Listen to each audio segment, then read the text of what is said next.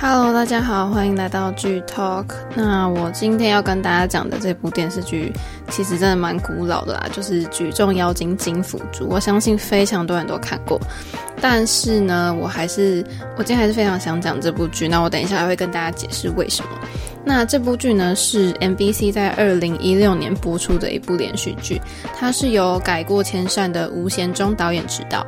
然后由哦我的鬼神君的杨希胜作家执笔。这部剧其实就是以一个韩国前举重国家队的选手，嗯，张美兰作为原型，去讲述了一个一直在追求金牌梦的这个举重运动员金福珠，嗯，迎来了迟到的初恋，他的爱情故事。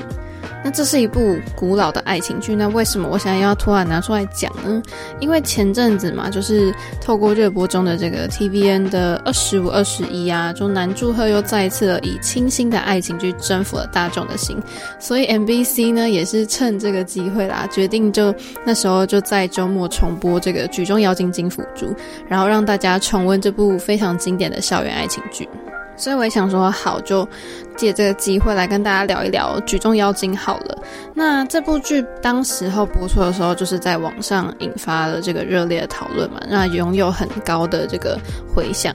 那他就是讲了，嗯，体育大学的学生们去朝着他们梦想前进的成长，以及他们的爱情故事。那当时这个举重部的金福珠跟游泳部的郑俊恒，他们的清新爱情呢，真的是又有满满的 CP 感，就让观众非常的喜欢，然后后收获了一大堆 CP 粉。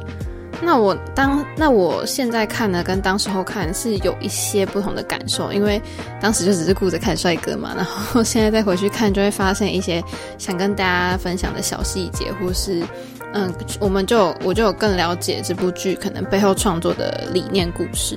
那按照我的习惯，我就还是先来跟大家介绍一下剧中的角色。虽然大家应该会很想跳过这段，但是你们还是先听我讲一下啦，拜托不要跳过。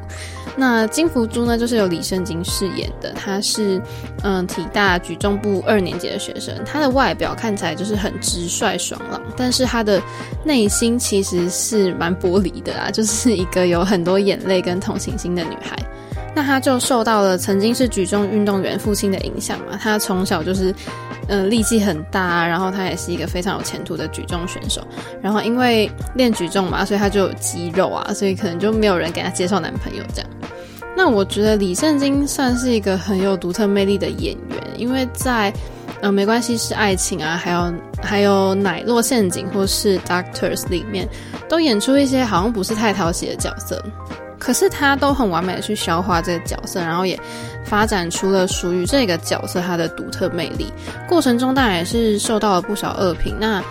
嗯，我觉得他在就是金福珠的时候，他大家都知道他为了为戏增胖嘛，然后也是对他来说也是有一次全新的尝试跟突破这样。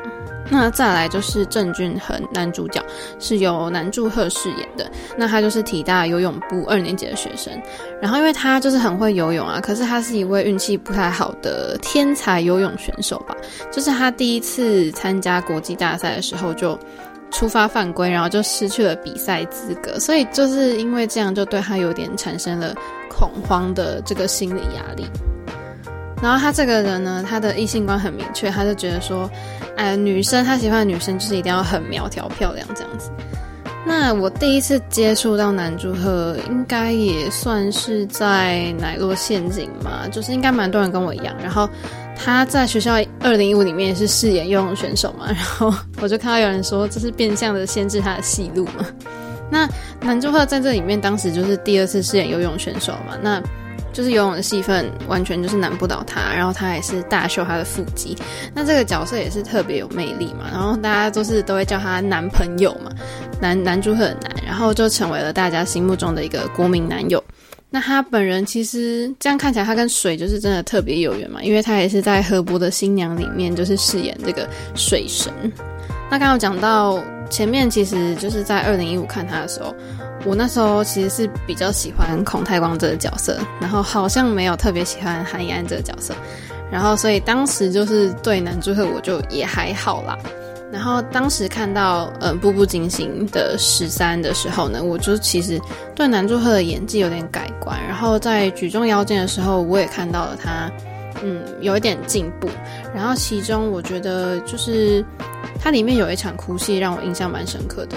就是有让我在看的时候我也跟着觉得还蛮心痛的。所以其实有在关注南柱赫的人呢，可以看到他其实嗯这么多作品一路下来，他是有蛮多成长跟变化的。那再来就是要讲女二嘛，宋诗豪就是庆修真饰演的这个角色，她是韵律部三年级的学生。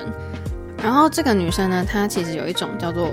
微笑综合症，就是她从小就开始习惯，就是会虚情假意的笑，就是会变，这已经变成她一种习惯。她不会轻易的让别人知道她内心的想法。然后她，她就是唯一可能比较会对她。放开心的就是那个南柱赫这个角色，就是他的前男友俊恒，然后他也是蛮依赖俊恒的吧，所以他也是对有一种执着。那对于庆修真呢，我自己后来看他出演那个《我独自生活》这个综艺节目之后，就觉得还蛮喜欢他的，然后觉得他的个性很好。然后他也喜欢运动啊，就觉得蛮有魅力又不做作。但是他当时饰演这个宋世豪，我真的是快讨厌死这个角色。前面有一度就觉得宋世豪很烦，就一直缠着俊亨，然后又觉得他情绪控管超差。但后来才就是看到后面就知道说，哦，他有这样子的情况是因为他的家庭嘛，就让他养成了这种个性。其实他原本也没有那么不好啦。然后他有一集就是他在家门口嘛，就听到他父母为了他学体操然后吵架的画面。那时候我就觉得说，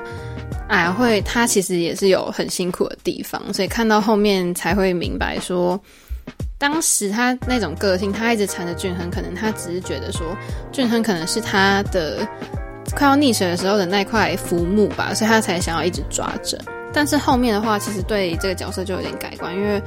蛮佩服他，后来变得蛮果断的。就是当他决定不要再缠着俊亨的时候，或者是他去比那个大赛的时候，他都是很果断的。所以后面真的有一个让我也蛮心疼的地方，是彩带落下的那个那个画面，就是宋诗豪脑海中浮现的画面。所以当他你就可以看到说，他一路走来，就是练体操很痛苦的时刻，其实是远远大于我们看到他很开心的时刻。然后，因为他这个个性，刚刚讲到说跟他的家庭的呃相处方式也是蛮有蛮大的关系。他就是从小，他其实体操就是他的全部嘛，因为他不敢想象，就是他妈妈，因为他妈妈一直要求他就是要继续练体操，他不敢想象说如果他有一天不练体操了，他还剩下什么？所以他就只能就是一直这样走下去，直到了就是某一天嘛，他就真他就经历了一个生死一瞬间，他就突然觉得说。啊，我以前一直执着或是拼命想要抓住的东西，好像就没有那么重要了。有时候他抓得太紧，可能反而你最后会全部都没有。所以当他真正放手，就是解脱的那一刻，他才真正其实去掌握自己的人生。好，那除了男女主角之外呢，其实就除了他们本身就有蛮多的观众之外，剧中还有不少的配角都是熟面孔啊，不知道大家有没有发现？第一个应该就是那个安吉强吧，他在剧中就是饰演金福珠的爸爸，他就是以前也是一位举重选手，然后现在是开一家炸鸡店这样。然后安吉强他那时候在《奶酪陷阱》里面就是饰演女主角红雪的爸爸嘛，然后当时李圣经跟南柱赫也是有出演《奶酪陷阱》。我跟你讲，这部剧金福珠里面真的一大堆《奶酪陷阱》的演员。然后第二个让我印象深刻的就是江启勇。哦，他真的不管在哪一部当配角，你都一定会注意到他，因为他既打这把鬼神啊，还有 W 之后吧，在这部剧他就是饰演金福珠的叔叔嘛，然后也是炸鸡店的店员，然后他就是他有一个想当演员的梦，所以他常常会跑去当临时演员这样。但是我觉得看，就是现在在看，我觉得最好笑的是。嗯，配角里面最有趣的应该就是来客串的李钟硕了吧？因为他在剧中还有演出一段，就是诶，他认出了出演 W 的金大浩这样，然后还说哦，他第一次见到艺人很神奇啊什么之类的。然后他出现的这画面，背景音乐还是用 W 的 OST，所以 然后但是李钟硕在这里面是饰演嗯一个那个设计的冠军这样，所以我觉得现在这样看起来，这配角阵容也是蛮妙的。然后再来的话，就跟大家分享题材嘛，就是那时候，就是去年二零二一的时候，东京的奥运赛事真的是如火如荼。然后那时候就有不少关于体育的电视剧啊，或是电影，都会让人家嗯重新去关注。比如说大受好评的这个羽球少年团嘛，还有这个金福珠。可是大家就是可能有些人也不知道，说这几部电视剧的题材是是其实是呃有真人原型的。那我一开始就有介绍说，金福珠的剧本其实是以韩国的举重选手张美兰小姐为故事原型，然后她就是去讲述她的成长故事。那要说张美兰是谁呢？在二零零八年的北京奥运上面呢，在女子举重七十五公斤的比赛当中呢，她以抓举一百四十公斤、挺举一百八十六公斤，总成绩三百二十六公斤，是打破了三项的世界纪录，获得冠军。那张美兰她出生就是一个举重世家，然后她十七岁才开始练习举重，然后，嗯，这个金福珠里面的这个女主角呢，就是由李圣经饰演嘛，然后她的个性就是一个很积极向上，然后很有自信的人。那但是跟张美兰不同呢，就是金福珠在戏里面她是一个五十八公斤级的选手，然后张美兰参加的是七十五公斤的比赛。然后剧中呢，因为金福珠就跟那个游泳选手郑俊恒就坠入爱河嘛。然后，但是很有趣的是，现实生活中呢，张美兰其实身边有一位郑俊恒的存在。那郑俊恒的原型是也是一位游泳选手，然后他跟张美兰是好朋友，然后两人就是曾经因为感情太好，所以就传过绯闻。那现实生活中呢，他们两个人是在颁奖典礼上面认识的。然后张美兰那时候已经是一个很知名的选手了，可是这个游泳选手呢，就是很想认识她，所以就主动上前跟她讲话，然后要了电话。后来两个人就是常常一起吃饭啊，就是变成感情很好的朋友这样。所以就是好像私底下这两个人也是有不输金福珠 CP 的的一个很蛮甜的互动啦。然后。就是他们两个人的，就是原本现实生活中这两位原型的故事，其实也是蛮可爱的，我觉得。但是他们两个在现实中就真的只是朋友啊，没有像剧里面那样就是成为一对情侣。不过因为电视剧改编，所以我觉得当然就是跟现实会有差异。然后其实他们的故事，其实有一部分是蛮励志的，但是也是有一点甜的地方。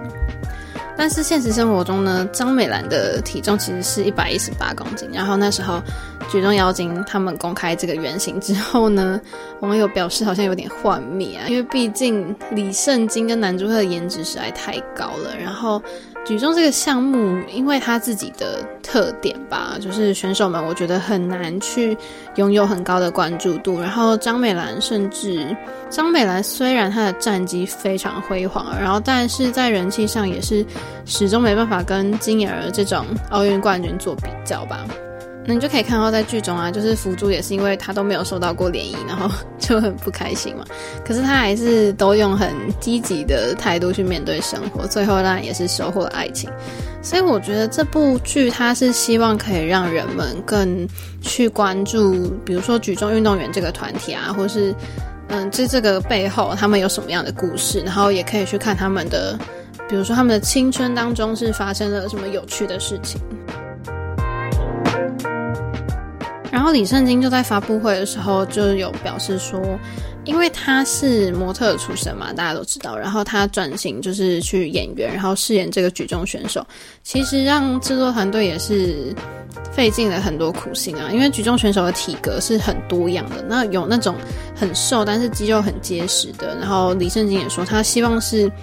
可以，嗯，展现出一个很健美的，就是健康美的这个形象，然后努力的去展现出体育大学生这种很健康向上的体相。然后我觉得女性运动员在场上真的很辛苦诶，因为没有哪个女生会希望说自己不能打扮得漂漂亮亮的吧。但是她们为了运动啊，就会把身材可能就要练比较壮，然后头发可能就要剪短，你也要不怕晒。还要面临可能生理起来的时候你会不舒服的问题，那我觉得这些都是男性无法体会的。所以女性运动员在场上的奋斗，其实我觉得精神是真的很值得大家敬佩。然后有别于很多其他运动题材的作品吧，就是可能这部没有那么就是热血风，但是它很真实的把一些运动员的酸甜苦辣呈现给观众。比如说像选手可能会遇到一些经济状况啊，或是家人健康，还有他们自己心理素质的问题，我觉得都是刻画的蛮多的，然后也好像蛮贴近体育的体育生的日常生活啦。因为它里面除了主要是在讲举重嘛，那里面有讲到游泳啊，或是韵律体操等等，在训练上他们遇到的困难。不同的项目其实都有自己不同的那个各要面临的课题，然后就是他们里面就很喜欢把举重选手跟韵律体操选手就是做对比嘛，所以我觉得也是蛮值得大家去关注的啦。然后因为你可以看到女二她就是因为她是心理上是非常有压力的，所以她有一次在。这个国家队运动员选拔赛上面失误，然后就要离开的时候，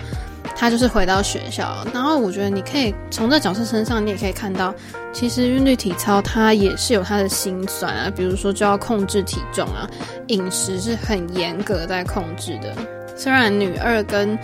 女一他们扮演的是完全不同类型的运动员，但是都有各自的辛苦，然后也做了非常多的努力。然后锦绣真也是说，他那时候有跟真正的选手聊天啊，一起训练，然后听他们的故事，所以呃，对他呃饰演这个角色是非常有帮助的。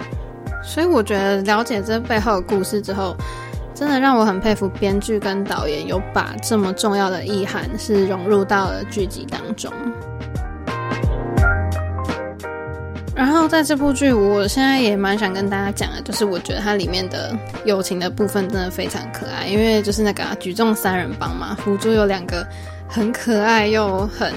可以依靠的朋友，就是善玉跟兰溪。然后我记得有一个地方是善玉发现，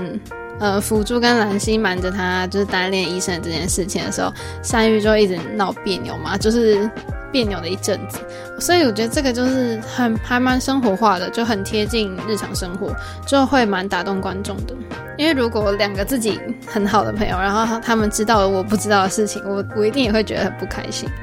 然后我就有一个画面是他们三个人就在顶楼，然后抱在一起，然后哭啊，然后就约定好说我们三个之间不能再有秘密什么之类的。然后三个人也都是。互相的坦白，去说出一些他们过去都没有说出口的事情，这个画面就很温馨，就是你哎很想哭，然后又觉得很好笑。虽然最后你知道金辅珠还是有一堆秘密，好吗？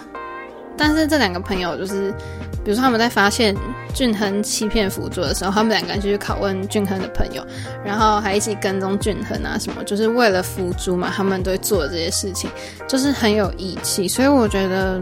人生当中，如果这样子的朋友，应该也是无憾的啦。就是很羡慕他们有这么坦率的友情，所以就是他举重不也是就是一个很温暖的地方，就很像一个大家庭这样。那讲到这边呢，其实我对里面的一个剧情印象非常深刻，不知道大家记不记得？就是因为呢，他们是举重部，所以在运动场上，他们就是疯，就是要拼命的用尽自己的力气。但是私底下，他们就是演出他们疯狂的进食什么什么之类的。然后他们对于这个吃东西呢，已经是我可以觉得，我可以说是。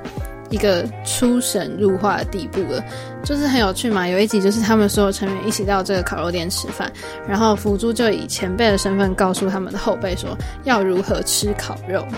才不会因为吃太饱然后浪费食物，然后又不会因为你一下吃太快或是什么的又吃不饱，你就没有感到满足之类的。所以呢，我觉得特别是以后要去韩国，然后要去烤肉店吃饭的人呢。可以认真听这边，可以做个笔记，因为辅助呢就告诉大家，为了减少这种错误的发生，要采用一种很高效率的生料炒冷的吃法。那我现在就来跟大家讲一次这个吃烤肉的秘诀，所以要去韩国玩的要记好了。第一个呢，就是要先烤生肉，就是不管你点的是猪五花还是牛五花，记得要先吃原味的肉，然后你可以配着那个泡菜跟切片的蒜头吃，不然就是你直接沾盐巴也很好吃。那此外呢，就是你也不能忘记生菜包肉嘛，这是非常道地的韩国吃法。那第二个就是生料炒冷嘛，第二个是料，料的意思是说。嗯、你吃完生肉之后，第二个就是要吃有酱料的腌肉，就是像最基本的，比如说酱油啊或辣椒酱啊，大酱腌制的，就是可能比较重口味的有酱料的腌肉，然后配上生菜、大蒜跟他们韩国特有的青阳辣椒，真的是非常的好吃。然后等肉你就吃的差不多，你觉得好像开始有一点饱的时候，你就可以进行烤肉店的第三阶段炒，就是炒饭。就韩国其实有非常多店都有炒饭这个，就是当你吃完了主食，然后你觉得说，哎，还没有吃到完全饱的时候，你就可以请店家帮你用用你，比如说你刚刚吃还有剩的那个肉啊，或是料，就是他就会帮你炒饭，就是把起司跟海苔炒在一起之类的，然后你就可以再吃这一餐，就是整个饱足感上升。然后最后一个阶段是冷，冷的意思就是说冷面。然后你就是借由这么清爽的这个冷面，你可以去解前面烤肉啊跟炒饭的油腻。然后你在他们在吃冷面的时候，他们都会习惯加入白醋或是一些芥末。然后呢，我跟你讲，我常常有时候在半夜很饿的时候，我就会找这个金福珠在烤肉店的这个吃的这个片段，就是起来解饿，你知道吗？看他吃，我就会觉得，好好吃哦，超饱的这样子，好吃。其实我也不太知道我讲完。烤肉这段意义是什么？但是这也是我们了解嗯韩国文化的另一种方式啦。那讲完我都饿了，我等一下就要去吃东西。然后呢，最后呢，就用我在金福珠里面非常喜欢的一些句子来做总结好了。就它里面有一些台词，就是让我蛮印象深刻的，比如说。嗯，长得好看就是全部了吗？先学学怎么做人吧。他的意思其实是说，现在这个社会其实大部分的人很多都是以貌取人嘛，但是其实最基本的还是在做人啊。因为毕竟长得好看的人跟长得不好看的人就是都一样啊，就是你知道早上起来大家没洗脸都是长那样，好不好？然后再来第二句台词就是，就是为什么要看别人？为什么总是要看别人的眼色啊？就是你。嗯，为什么要一直谦让别人呢？就是你不要太在乎别人的眼光跟评价，所以这时候大家可能就为了要迎合社会大众吧，你就会去比起你做自己喜欢的样子，你就会想要就是退一步啊，去做做大家喜欢的样子，变成大家想要的样子。但是那些就是又不是真正的你，就是装出来的嘛。所以其实你可以不用每次都一直一直这样子退退让，就是你还是可以为自己争取一些什么。然后真的，现在就算现在在看金辅助啊，我觉得就是真的是蛮轻松，可是又有一点惆怅的感觉嘛。就是可能过去的生活你又不可能再重来嘛，然后人生就像是一场跑不完的马拉松，你就有时候会很累，你有时候要往前冲，但是你有时候会停下来休息，最后呢，你还是会跑完，然后。嗯，就还这个人生还是掌握在你自己的手中啊，不管是工作啊，或是什么家人啊、爱情之类的，都是一样。然后这部戏真的就是蛮自然清新的吧，整体的画风就是粉粉的啊，很可爱啊，就是蛮少女心的啦。然后是一部很简单的校园。校园清纯的爱情剧吧，也是有一点点喜剧的部分啊，就是你不用用太多的脑袋去去什么推理什么东西就对了，反正这里面的人物性格啊，跟他情感铺陈其实都蛮好的，就是它看似简单，但是其实你会你在看的时候会得到惊喜。所以呢，今天呢就要在这边介绍给大家这部《举重妖精金福珠》。那如果想要听我讲更多剧集的话，记得要持续锁定剧 Talk，我们就下次见喽，拜拜。